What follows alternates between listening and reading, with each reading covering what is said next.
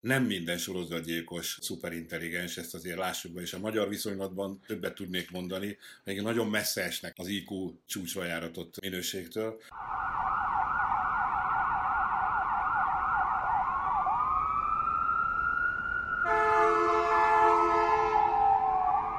Sziasztok, ez a Tango és Kes, Bezsenyi Tamás, illetve Böcskei Balázs tovább a 24.hu bűnügyi podcastja. Mai adásban vendégünk is van, sokak által ismert a nyilvánosságban leginkább az életellenes ügyek nyomozója vagy a nyomozójaként számon tartó dr. Kovács Lajos. Jó napot kívánok! Szép jó napot kívánok én is! Ugye olyan, neve, olyan ügyek kapcsolódnak a nevéhez, vagy éppenséggel olyan súlyú vagy sűrűségű ügyekben, mint a 77-es Hungária körüli OTP, fióban elkezdett rablógyilkosság, Magda Marinko, Pándi András, MOL. Itt először is tisztázunk azt a fogalmat, ami a nyilvánosságban ilyen félreérthető, ez a döglött ügyek osztálya. Egy, egyszerre érthetjük alatta azt, hogy valami nagyon-nagyon magas presztízsű ügyekről beszélünk, hiszen nem tud megnyugodni a, a nyomozás, de nagyon sokak szemében, a laikusok szemében a döglött ügy az inkább a döglött benne a hangsúly. Hol van a döglött ügyek osztályának a presztízse a rendőri szervezeti kultúrában? Először hadd tegyek egy kiegészítést. Aranyos volt a felvezetésben, hogy ezek a nagy ügyek mind a nevemhez kötődnek. Ez így van. Azzal a kiegészítéssel, hogy benne dolgoztam ezekben a nagy ügyekben, amelyek mindegyik arról ismertek, hogy ezekben több tucatnyi nyomozó dolgozott, és én a, a Hungária ügyben, mint kezdő nyomozó, az egyike voltam a, a végrehajtó nyomozóknak. A későbbi ügyekben már valamiféle irányító szerepet is betöltöttem, de ez az évek elteltével vált más szerepé ezekben a nyomodásokban. Ami a döglött ügyeket illeti, a döglött ügy kategóriának nincsen a kriminalisztikában meghatározott exakt fogalma. Egy gyakorlatilag arc takarja, vagy azt fedi, hogy egy bizonyos nyomozás egy emberülési ügyben valamilyen okból sikertelenül zárul. És ha megszüntették a nyomozást, onnan kezdve ha akár egy, egy néhány hónapon belül, vagy akár 15 év múlva újra veszik elő ezt az ügyet, ez már kvázi egy döglött ügynek a felelevenítése. Nincs ennek komoly egyeztetett terminológiája. Ezt a szakmai gyakorlat alakította ki ezt, a döglött ügyeket pedig az Orbán Péter tábornok úr, aki egy ideig az országos rendőrfőkapitány volt, egy média nyilatkozatában nevezte így a mi munkánkat. Utólagos felderítésnek hívják ezt hivatalos rendőri zsargonban, és valamiféle becenév volt ez a döglött ügyek osztálya és a döglött ügyek, mert azt jelenti, hogy sikertelen, lefutott, megoldatlan, de újra elővett és megoldott ügyek, megoldani kísérelt ügyek a döglött ügyek tulajdonképpen. A napjainkban az ilyen streaming szolgáltatóknál a legnépszerűbb témák azok a sorozatgyilkosok. Lényegében minden második krimi sorozat ezzel a témával foglalkozik. Itt akár Tamáshoz is fordulok persze majd, mind a kettőtöknek érdekel a véleménye, hogy mi a sorozatgyilkosnak a definíció egyáltalán? Ez egy számszerűsíthető történet. Ha számszerűsíthető, akkor melyik az a szám, ahonnan már sorozatgyilkosról beszélünk, vagy az elkövetés módja és egy minimális szám. Szóval itt már azt hiszem, hogy talán még a szakmában sincsen konszenzus. Hát van egyfajta fogalom, ami a nagyjából elfogadott, ami kettő vagy annál több áldozatot jelent, amely térben és időben, elkövetési időben és, és végrehajtás helyeként nem egy helyen történik. Tehát, hogyha egy helyiségben megölnek négy, vagy öt, vagy hat embert, az nem sorozatgyilkos. Hogyha ha egy túlszedés kapcsán egy terrorista fölrobbant, vagy megöl nem tudom én hány embert, az sem sorozatgyilkosság, hanem ennek a, az igazi paraméterei úgy határozhatók meg, hogy bizonyos időközönként, de eltérő időpontokban, és eltérő helyszíneken történő gyilkosságokat nevezünk sorozatgyilkosságoknak. Egyébként hadd tegyem kiegészítésként hozzá, hogy bármilyen morbid módon hangzik ez, nagy kegy a sorstól, ha Magyarországon legalábbis, ha egy nyomozó belecsöppen egy sorozatgyilkosság nyomozásába, mert ez hihetetlenül érdekes tud lenni a gyilkossági nyomozásokon belül is. És nekem volt szerencsém három sorozatgyilkosságban közvetlenül dolgozni, és én érintőlegesen még plusz kettőbe vagy háromban amikor az ORFK-n dolgoztam, akkor belecsúsztam, és hát hihetetlen nagy élményeket jelent. Az egyik legmeghatározóbb, most nem nagyon mondanék ilyen neveket, egy Szegeden ülő sorozatgyilkos bent a fegyházban, amikor meglátogattuk, mondott egy információt egy másik sorozatgyilkosságról, amit sikerült megoldanunk az ő információ alapján, és ez a sorozatgyilkos egy olyan fegyverrel ölt, amelyiket a Balog Lajostól, a Szászolombattai sorozatgyilkostól vette. Szóval itt véletlenül összefutott három sorozatgyilkosság egy, egy érdekes konstellációban. Szóval ez egy rendkívül ritka, azt kell mondjam, hogy nem egy mindennapos esemény. Tehát amit nálam az én életemben ismertebb sorozatgyilkosságként könyvelhető el, az természetesen a Magda Manikó volt az első, ahol ugye 14 áldozat van, ebből egy része a Vajdaságban a határon túl, és az, az utolsó négy, tehát a Zénat család, a Szegedi Cukrász családnak a négy tagjának a megölése, ez az ítélet szerint nem volt bizonyítható a Magdára és a társaira, de nyomozói szemszögből azt kell, hogy mondjam, hogy nagyon valószínű, hogy ő volt az elkövető, bár ilyet nem mondunk, ha az ítélet nem mondta ki, de ott az elkövetés eszköze is, meg a, az egyéb tárgyi bizonyítékok arról szólnak, hogy a Magda azt egyedül követhette el. A másik sorozatgyilkosság az a Benedonászi féle ügynek a megoldása volt, amelyik időben majdnem, hogy egybeesett a Magdának az ügyeivel. A Magda az 93-ról 94-re viradó karácsony, szilveszter és január. A Benedonászi ügy az pedig egy sorozat volt, az 92-től 94-ig tartott, és utána buktak meg, de abban rablás is volt, emberölés kísérlet is volt, és tulajdonképpen négy ember halála fűződött a, a nevükhöz. És akkor még érintőlegesen nyilván volt valamennyi csekély részen a százszalomottai Baloglajos ügyében, de az nagyon csekének mondható.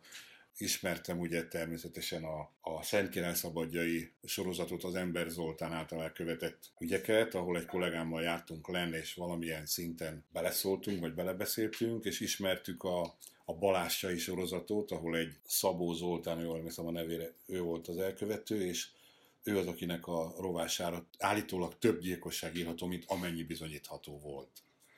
Talán annyival lehetne esetleg kiegészítenem, mint kriminológia iránt érdeklődő és ezzel foglalkozó személy, hogy ilyen humorbombonok is a részét képezik ennek a dolognak, hogy például a Ferőr-szigeteknél, ami Európának az egyik legritkábban lakott területe, ott elég egyébként összesen kettő ilyen emberölés is, hogy sorozatgyilkosnak tekintsék, mert ugye nyilván ők effektíve nem valami fajta kőolaj származékokból vannak hátrányosan ellátva, hanem emberből, de alapvetően azért, amit a, a Lajos mond, az azért is nagyon fontos, mert uh, itt a sorozatgyilkosságoknál az ilyen úgynevezett tömeggyilkosság, vagy a, az amerikai kriminológiai iskola nagyon szereti használni ezt a spread killing fogalmát, ami mint egyfajta, ha, ha, ha valami szétáradna, valami olyasmivel lehetne ezt egyébként leírni, hogyha teljesen tükörfordításban akarnánk adni, akkor ugye az mondjuk például a Móri ügy kapcsán egy igaz példát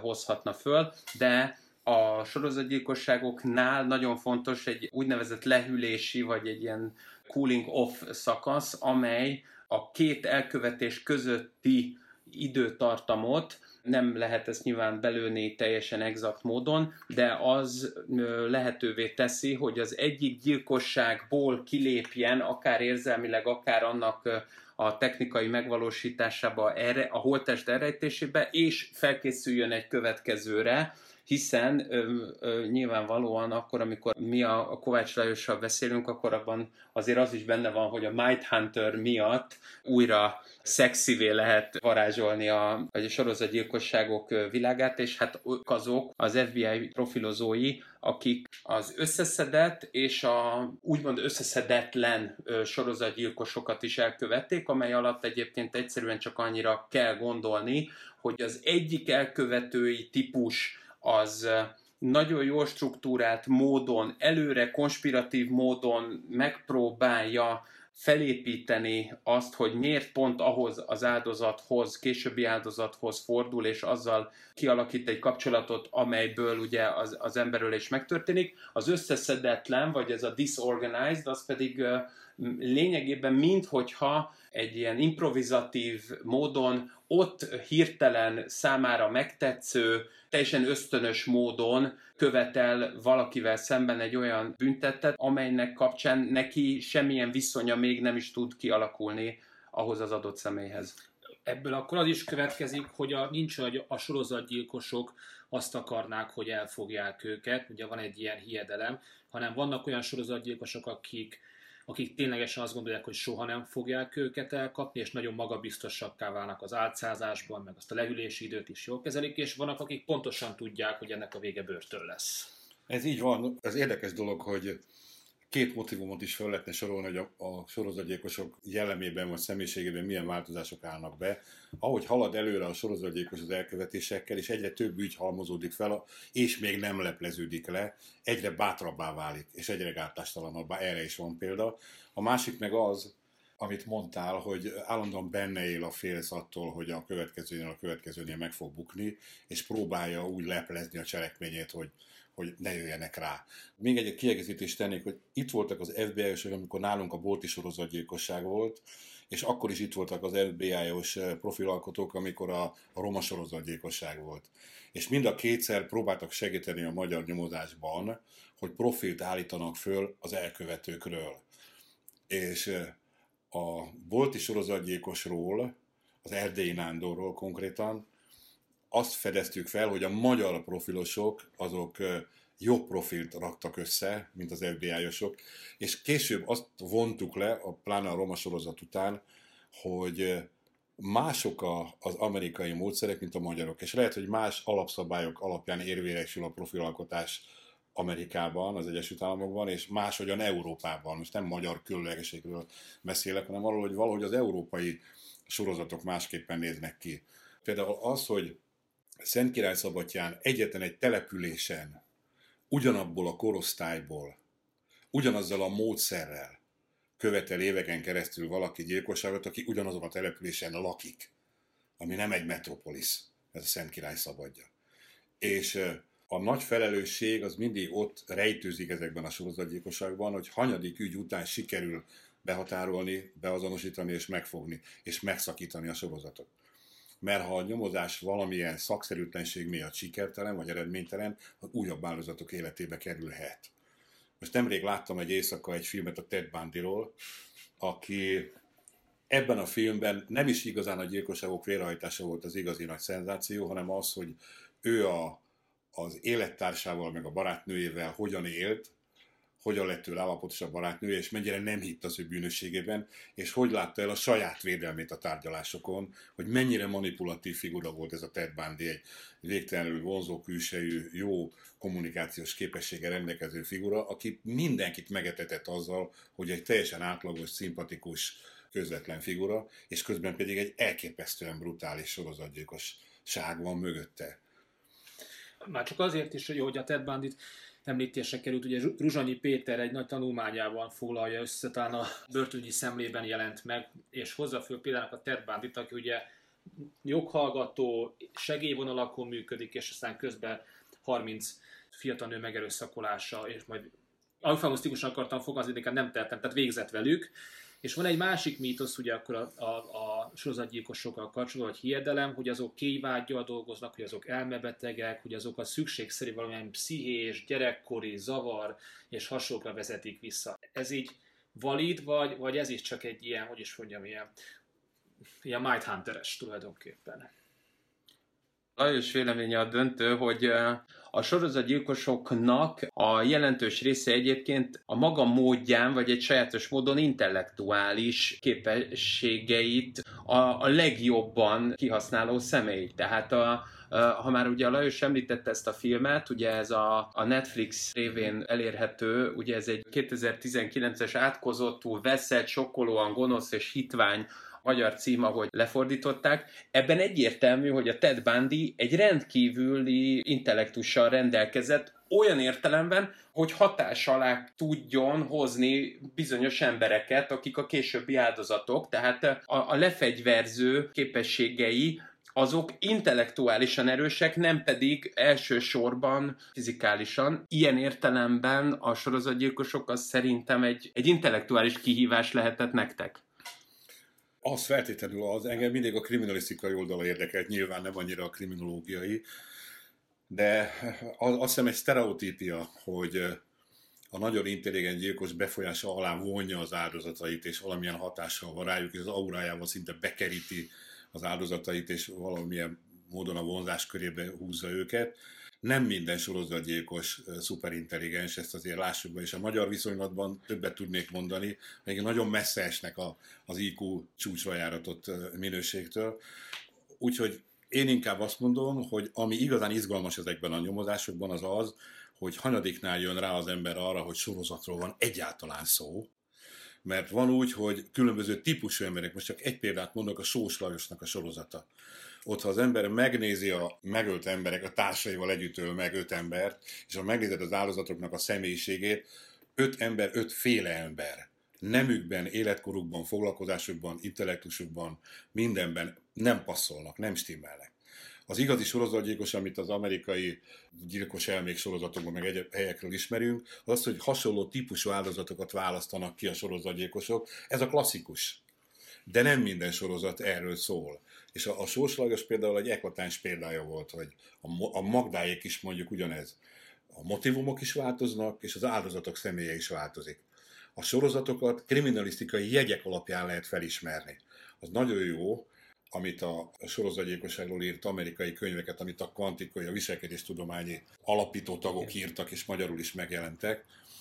De ott, ott nem annyira a kriminalisztikai jegyek alapján fedezik fel az azonosságot, hanem arra hegyezik ki, hogy a, a kiválasztott áldozat és a velük végrehajtott cselekmény hol hasonlít egymáshoz.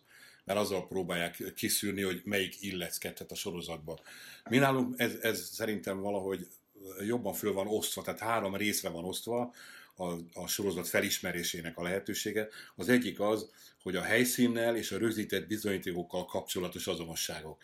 Tehát a bizonyos helyszínen azonos lábnyomok, azonos DNS-ek, azonos új vagy azonos behatolási módszer van, azonos menekülési módszer van, azonos felhasznált eszközök vannak, akkor az, az már nagyjából illesztette a sorozatba. A második nagy, az az elkövetőnek a, a, a magatartása, az elkövetői személyiségnek a azonossági jegyei, a harmadik pedig az áldozaté. Tehát ahol valamilyen módon, hogy csupa prostituált az áldozat, csupa boros pince, illegális ilyen borkimerő pince tulajdonosok, vagy, vagy csupa idős ember, vagy csupa gyerek. Ha ezek passzolnak, valamelyik passzol, az már gyanús lehet, de nem feltétlenül biztos, hogy sorozatról van szó. Ak- akkor tehát például a lehűlési időnek a rövidsége vagy hosszúsága az, az egy ilyen neutrális elem a nyomozók számára. Tulajdonképpen igen, biztos, hogy van benne logika, és biztos, hogy vannak ügyek, ahol ez tetten érhető, mert az például biztosan látható, hogy aki négy évente, öt évente öl egy valak, valakit, sorozatgyilkos, és utána pedig fél évente, aztán pedig havonta, szóval hogy szűkülnek azok az idők, ameddig ő kibírja cselekmény nélkül. Ez pontosan erről szól, amit Tomi mondott. Ugye itt három szempont került beazonosításra, az elkövető és az áldozat közötti kapcsolatból lehet, van olyan, olyan helyzet, amikor ez a kapcsolat valamilyen sorozatgyilkosságnak ágyaz meg, és azt mondjuk, hogy ez a kapcsolat specialitásából mondhatjuk, hogy itt egy ilyen dolgunk van szó, vagy ez a kiválasztása az áldozatnak egy sorozatgyilkosság esetén az nem ilyen, nem ilyen közvetlen, vagy kevésbé közvetett kapcsolaton nyugszik. Mind a kettőre van példa. Hm. Szóval van, amikor az áldozatok személye annyira hasonló, és a végrehajtás módja is annyira hasonló, hogy, hogy ordít belőle, hogy itt valószínűleg azonos elkövetőt kell keresni. Van, ahol meg nagyon nehezen lehet felismerni a sorozatba való érezhetőséget. Én emlékszem olyan esetre, ami a 70-es években volt, hogy megkerül egy gyilkos, gyanúsítottként kiagatják, és ő visszamenőleg ismer be gyilkosságokat. Mondjuk a sósügy is ilyen volt, hogy nem minden ügy vált ismerté, hogy na ez a sósé ké, hanem a Gyulai Károly sérelme elkövetett ügyben nagyon nagy arányú nyomozás folyt, és az ő a Gyulai Károly ügyében folytatott nyomozás behozza a látókörbe a, a Sóst, a György Jóskát, meg a, meg a németet, és a három elkövetőnek a vallomásából kiderül, hogy korábban, évek múlva, az, ut- az utolsó már 16 éve korábban volt, tehát még több gyilkosság van, ami az rovásokra írható. Tehát őt nem sorozatgyilkosén kerültek be a nyomozásba. Utólag derül ki, hogy azok de ott nem is lehetett volna megállapítani, mert az, hogy Török Bálinton megölnek egy idős asszony teljesen nyereségvágyból, ugyanakkor egy, egy 16 éves fiút behajtanak a Dunába, és nem engedik kiúszni, és megfullad, és ugyanakkor egy pénzügyőrt megölnek a fegyverért, és elássák a kertben. Tehát ez annyira különböző típusú gyilkosságok, és annyira különböző motivumból történnek, hogy senki nem is gondolt sorozatra addig, amíg el nem mondja az elkövető, hogy nekem van még itt, meg ott, meg amott, meg visszamenőleg 15 Pont ezt akartak kérdezni, hogy ha három szempont közül, mondjuk különösen az elkövetés módja nagyon különbözik, akkor, akkor ez a nyomozás nagyon megnehezül. Az meg, az biztos. Az biztos. Szóval azt lehet mondani, hogy vannak olyan ügyek, ahol szinte a lehetetlenséggel határos megtalálni az elkövetőt, vagy a sorozatba illethetőséget, de ezek az igazi kihívások. Bármilyen hülye hangzik, az, hogy, hogy Józsi bácsi otthon megharagszik a feleségére, mert kihűlt a krumplis tészta, és fejszével megveri a fejét, és fölírja a KMB-st, hogy megöltem Erzsikémet, kijön. Ez nem egy sárkányos nyomozás. Nagy dráma, meg a tragédia, de nem egy nagy ügy. Kriminalisztikai oldalról. De az, hogy se kép, se hang, szlávi búcsú ügye, se az áldozat nincs meg, sem az elkövető nincs meg, és indul ki valamiből. Azok az igazi kihívások, ahol, ahol, ahol a, a, majdnem, hogy a nullából kell építkezni. És mégis meg kell próbálni, és ez mégis van, ahol, van amikor ez sikerül, és ezek az igazi szép. Ugye az az érdekes, hogy amiket mondtak, mondhatok példákat, azok mindegyike férfi elkövető, és van egy ilyen szintén nagy hiedelem, hogy valamennyien férfiak, akik, akik részt vesznek, és tudunk magyarországi eseteket, amikor nők a sorozatgyilkosok? Tudunk, a nikotinos sorozat az... az Hóhos Jánosné. Hóhos Jánosné, de hát ez valamikor a 50-es, 60-as Igen, 59-től 60-as évek. Igen, igen, az nagyon régen volt. Az nikotinnal ölt gyereken próbáltak ki, aztán haragosán, aztán a testvérén az örökség miatt, és aztán négy vagy öt áldozata volt. És akkor van a Tiszazugi gyilkosság sorozat, ami nem sorozat, hanem egy tájegységen történik, 40, 50, 60, 70, rengeteg mert az annyi exhumálás nem volt még Magyarországon, mint amennyi volt eset abban az ügyben exhumáltak, és olvastam valahol, hogy kormányzati szinten tiltották le az ügy további bővítését. Mert olyan rossz hírünk lett volna Európában, hogyha 100 meg 200 halottat kellett volna kiásni, akit mind az asszonyok öltek meg, hogy egyszerűen félbeszakították, parancsszóra gyakorlatilag lezárták a, a, az ügyet egy bizonyos szint után. Hát, Ott is nők voltak az elkövetők leginkább. Ugye nyilván a, a, a leggeniálisabb része az nyilván az, hogy én így konferencia hozzászólóként könnyebben tudom mondani azt, hogy hogy ezek e, egy picit, mintha újra és újra megismétlődnének, hogy részben politikai okok kötnek egyfajta ilyen nagyon nehéz csomót azon nyomozók lábára, akik megpróbálnák bejárni azt a területet, azokat a helyszíneket, meg azt a világot, amiből ki lehet deríteni az adott ügycsoportot. Tehát ilyen értelemben az, hogy 162 exhumálás után Horti Miklós effektíve úgy dönt, hogy azért, hogy a New York Times hasábjain többet már a címoldalon őt ne kelljen szerepeltetni, az azért az nem minden tanulság nélkül való, bár egyébként azt is hozzá kell tennem, hogy a Kovács mondatának van egy olyan további következtetése is, hogy ha azt mondjuk, hogy ugye a John Douglas, a, a Marco Osséker, akik ugye a Viselkedés Tudományi Intézetben megcsinálják a ezt a fajta mindhunteri tevékenységet, és azt ők tényleg valóban kriminológiai és inkább szociológiai alapon, tehát ha tetszik, a, a sértettek az áldozatoknak a sajátos szocioekonomiai adataiból következtetnek, és ilyen értelemben egy, egy típust tudnak fölrajzolni az áldozatok vonalában. Hát ahhoz képest az, amit a Lajoséknak kellett csinálni, az mondjuk combosabb, tehát ilyen értelemben csak azért, hogy neked is tudjunk aládúcolni, egy ilyen Immanuel Wallersteini világrendszer elméletet tudnék berajzolni, ahol a periférián azért egy kicsit nehezebb az élet, ahol mások a motivációk, más az elkövetési mód. Nogdacó, amit ugye a Lajos mondott, hogy mondjuk nem is minden sorozatgyilkos olyan intellektuális, tehát mondjuk lehet, hogy a Balog Lajos nem feltétlenül akarta volna egyikőtök se tovább küldeni valami továbbképzésre a, a, az intellektusa miatt, szóval, hogy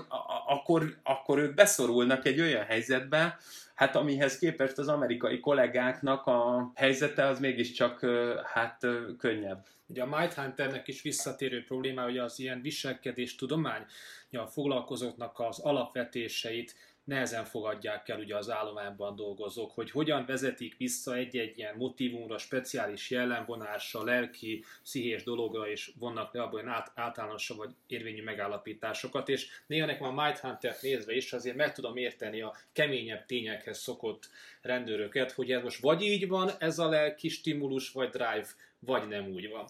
Tehát ez a profilozás, ez egy ilyen hogy is mondja, megérthetjük azokat, akik ilyen fekete lyuknak tekintik ezt a, a munka során. Hát én tudnék olyan magyar nyomozókat említeni, akik a, az ingázással hozzák egy szintere körülbelül a, a profilalkotást, szóval annyira nem hisznek benne, hogyha valaki felállít egy, egy profilt, akkor annak alapján a nyomozók csak kimenek a címre és megfogják az elkövetőt. Nem erről van szó, és a profilozók is szokták egyébként mondani különböző eladásokon, hogy a profil az nem nevezi meg a tettest, hanem egy típust hoz előtérbe, hogy ki az, akire a nyomozók jobban figyeljenek oda, hogyha fölmerül itt tudom 20-30 ember, akkor előre vegyék azokat, akik a profil alapján valószínűbb, hogy tettesként szerepelnek majd az ügyben.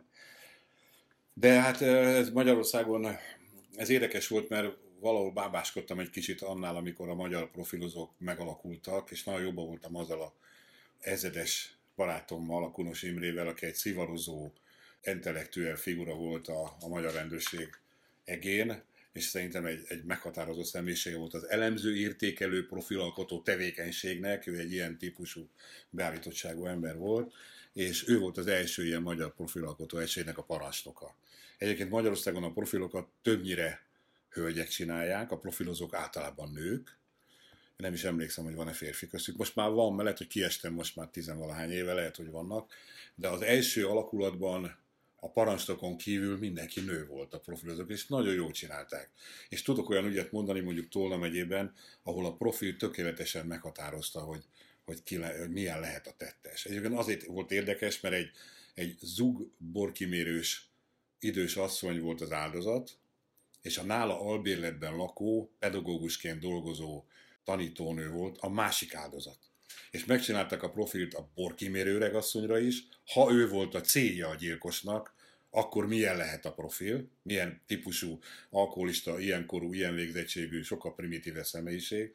Ha a lány volt a célja a gyilkosnak, és csak, csak másodlagos jelenlévő volt egy, egy áldozat, véletlenül jelenlévő ember lesz áldozat. Ha a nő volt, a fiatal nő volt a cél, akkor meg mivel ő pedagógus volt, akkor meg egy életkorban sokkal fiatalabb, akit a féltékenység vagy a szerelemféltés motivált, egészen más típusú. Tehát ahhoz képest, hogy melyik volt az igazi cél, két profit állította fel a profilozó.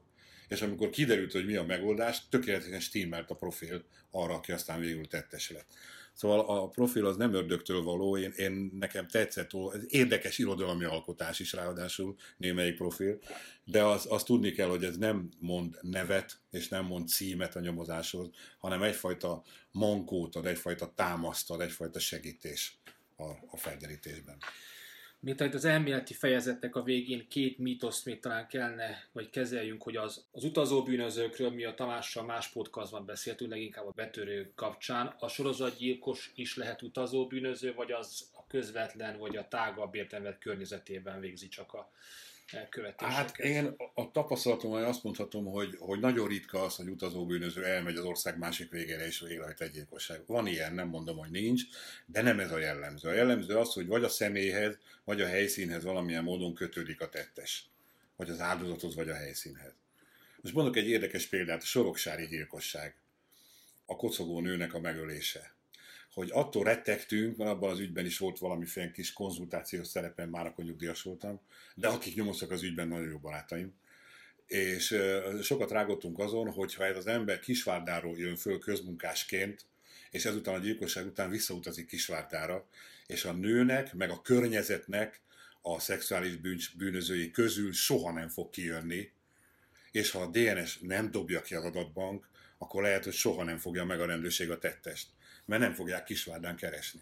Ha Soroksáros kötődik, vagy a nő ismerősi köréhez kötődik, akkor meg meg lesz.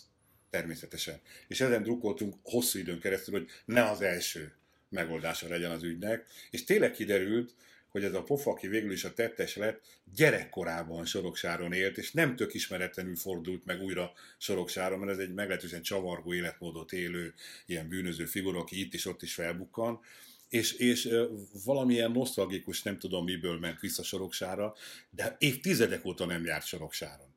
Tehát egy nagyon kevés esélye volt, a nyomozás felszíre hozza őt, aki talán 25 éve volt utoljára Soroksáron. A nő ismerősi rendszeréből meg abszolút nem jött ki, de kijött a DNS alapján, és kijött a telefon a mobil alapján, ami a nagyon érdekes két komponensenek a nyomozásnak, de ez megérne egy másik beszélgetés. És a másik ilyen mítosz, vagy ilyen záró kérdés az első résznek, mert itt is magányos elkövetőről van szó, hogy a sorozatgyilkosokat tényleg úgy ábrázolják, még a Might hunter és ott, ahol én tartok benne, hogy mindegyik egyedi, egyéni játékos. Ez, ez is a jellemzője a sorozatgyilkosnak, vagy vannak a párban, vagy többen dolgozók? Hát itt nálunk ez érdekes. A Roma sorozatnál több tettes volt, a Benedonászinál több tettes volt, a Magda Marikonál egész csapat volt, négyen, öten mentek minden helyszíre, szinte kivéve a, a cukrászékat. Ez is van a példa, és a magyar egy, egy, egy különbséget jelenti. Nálunk is van olyan, hát a, a Balázscsai egyedül volt, a Szent Király Szabadjai egyedül, szóval olyan is van, uh-huh. ahol egyedül Budapesten prostituáltakat ölt egy srác, ő is egyedül csinálta, akiket megvet volna, meg is ölte őket. Szóval, szóval mind a kettőre van példa. De nem, nem lehet azt mondani, hogy a gyakorlat csak erre szorítkozik, uh-huh. hanem pont ez az érdekes benne, hogy hogy meg kell próbálni megállapítani, hogy egyedül ölte a sorozat az áldozatai, sorozatgyilkos az áldozatait, vagy valakinek a segítségével. Ehhez több ember kell-e, vagy elég egy ember is? Mert ez a helyszínből, a végrehajtás módjából, a eszközhasználatból, sok mindenből következhetni lehet arra, hogy ez több ember keze munkája, vagy pedig egy ember is végre tudja hajtani. A, jó, akkor azt mondja az utolsó kérdés, de mégis fel kell mert hogy a, a sorozatgyilkosok olvassák magukról szóló híreket valószínű, újra rekonstruálhatják az eseményeket, tehát lehet azt mondani, hogy a, volt olyan tapasztalat, hogy az elmúlt években azért volt egyre nehezebb lekövetni, hogy sorozatgyilkosról van szó, vagy ki a tettes, elkapni, mert hogy láthatólag esetről esetre egyre tanulékonyabb és okosabb volt. Tehát, hogyha újra játszotta volna a korábbi hibáit, és látszik, hogy ő is beletanult, tényleg nem akarok abszurd lenni, de a mesterségbe. Hát ez nagyon nehéz megválaszolni, hogy most hirtelen kutatok az emlékeim között, hogy volt-e olyan, aki a következő gyilkosságnál már valamiféle tapasztalatot tükröz a végrehajtásban. Nem, ez is szerintem ez is a, a John Douglaséknak valamilyen sztereotípiája, ami egy típusú sorozatgyilkos, a feltétlenül érvényes. Tehát az, hogy szexuális motivumból ugyanazokat a személyiségű áldozatokat, leginkább nőket öl valaki folyamatosan, és próbálja elkerülni a lelpeződést, és ennek érdekében olyan helyre viszi az áldozatot, olyan, helye, olyan módon hagyja végre, és tanul az előzőből, meg olvasva a cikkeket látja, hogy, hogy hogy próbálják bekeríteni, ha ez levonható következetésként, mm. próbálja kiküszöbölni ezeket a buktatókat a következőjénél. Biztos, hogy van ilyen, én Magyarországon nem nagyon tudok. Azt tudom, hogy a Benedonászi páros közül az egyik gyilkosság után Donászi olvasott cikket a, nyomozó, a nyomozásról, és ott nyilatkozott olyan nyomozó, akire azt mondta, hogy uh, ez egy értelmes pali, ez lehet, hogy ki fog minket nyomozni. Szóval figyelték azt, hogy, hogy a másik oldalon kik folytatják, kik vannak benne a nyomozásban. És, és a Donászi az ráadásul egy ilyen figura volt, aki, aki, aki tanult az előző bűncselekményből. Tehát az, hogy a, a Vakbotyán utcában a, a skálás gyilkosságnál Budapesten egyből lelőtte az egyetemistát, fejbe lőtte, aki a hátsó ülésen ült a taxiban, és pénzkíséréssel próbálta kiegészíteni a, az egyetemi költségeit, a jövedelmét, az például abból, a köve, abból vonta le következtetésként, hogy úgy kell csinálni a bűncselekményt, hogy rögtön az elején kell csinálni valami, valami stresszet, meghökkentést, valami leblokkoló cselekményt, ami a többieket, akik jelen vannak, azok ne tudjanak bereagálni, bemozdulni, ne tudjanak ellenállni. Tehát le kell sokkolni valami durva dologgal a jelenlévőket, és ezt az egyik korábbi bűncselekményéből vonta le tapasztalatként, mert egyik rablásnál bement fenyegetőzve a fegyverével, és majdnem elfogták. Tehát neki rohantak, és majdnem elfogták. És ezért döntött ő úgy, egy ilyen pszichológiai kitérővel, hogy akkor le kell nyűgözni valami durva erőszakos cselekménnyel a jelenlévőket, hogy ne legyen ellenállás. Hm. De nem jött be neki, mert pont a Vakbotyán utcában a taxisofőr meg a rendész, aki jelen volt, majdnem elfogta, miután előtt az egyetemistát. Tehát pont nem jött be annál a bűncselekménynél, ahol már a tapasztalatokat akarta hmm. hasznosítani.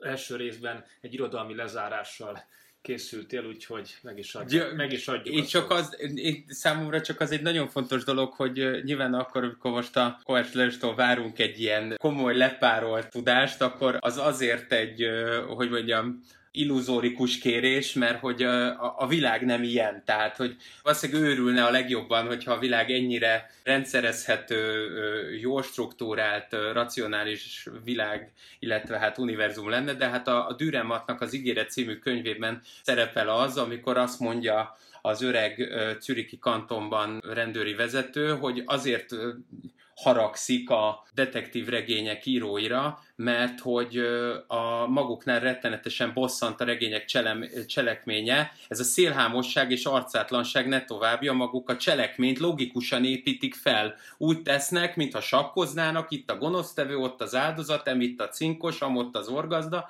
A detektívnek csak a játék szabályokat kell ismernie, és lejátszhatja a partit. Már ki is ütötte a bűnös, győzött az igazság. Dühöngök, amikor ezt a fikciót hallom, mert logikával csak részben tudunk hozzáférkőzni a valósághoz. És őszintén szóval csak ezt akartam volna én megemelni, hogy azt szerintem azért nagyon nehéz lehet elképzelni, hogy ezt az idézetet most nyilván a, a soroksári futónőhöz gombolnám vissza, hogy hát mi van akkor, hogyha visszament az elkövető mondjuk a saját élet körülményei mikrokozmosza közé, és akkor ugyanaz a helyzet van, amit én az 50-es évek elején a rendőrségi szemlébe, aztán amikor már a Déri Pál szerkesztette a belügyi szemlét, akkor a, az ilyen szovjet tagköztárságból jövő átiratok, rövid átiratokban szerepeltek az úgynevezett motivum nélküli emberölések, ami nekem azért tetszett akkor a, a kora e, szocializmusból, mert azok nyilvánvalóan nem motivum nélküli emberölések, csak van egy rettenetesen nagy ország, ahol mondjuk egy város széli pajtában megölnek, adott esetben brutális módon földarabolnak egy, egy hölgyet, egy, egy férfit, majd aztán az elkövető, ahogy tetszik mondani, hát dob egy ninja füstöt, és több száz kilométerre, több ezer kilométerre távozik, hát ott rendőr legyen a talpán, aki ezt most föderíti. És ö, ö, ezek miatt, az ügyek miatt könnyű egy-egy rendőrt, vagy a, akár magát az egész testületet hát karóba húzni, hogy hát nem alkalmasak a feladatok végzésére, vagy végrehajtására, miközben arról van szó, hogy ha lehetetlenek a megkísérlésére kellene, hogy ráépüljenek, akkor, hát akkor nagyobb eséllyel tudtak volna sikert elérni. Tehát ezek az úgynevezett, mert én idézőjelben mondanám motivum nélküli emberülések, amelyeknél ugye egyszerűen nincs fogása a, a, a nyomozónak, ezek azok a kérdések, meg azok az ügyek, ahol, ahol nem lehet megkerülni azt, hogy majd a, az egy, a következő adásunkban rámegyünk arra, amit a Kovács Lajos többször szokott mondani, hogy az elkövető és egyáltalán akár a, a sértett érdekszférájához közvetlen közelségben lévő embereknek az esetleges összeveszése vagy olyan más motivációja adjon magyarázatot utólag, amelyekre akkor ott a nyomozás kezdeti fázisában nem csak, hogy lehetőségük nem volt, hanem effektív az összebeszélés okán még akár be se lehetett volna őket húzni valamilyen csapdába. Tehát muszáj, hogy a, az elejére visszakötve ezeknek a döglött ügyeknek, vagy az utólagos felderítésnek ilyen szempontból jelentőséget adjunk, ami, ami szerintem például nélküle az eléggé nehezen elképzelhető lett volna itt a rendszerváltás utáni Magyarországon. Támogassatok bennünket a Patronon. Sziasztok! Szerusztok!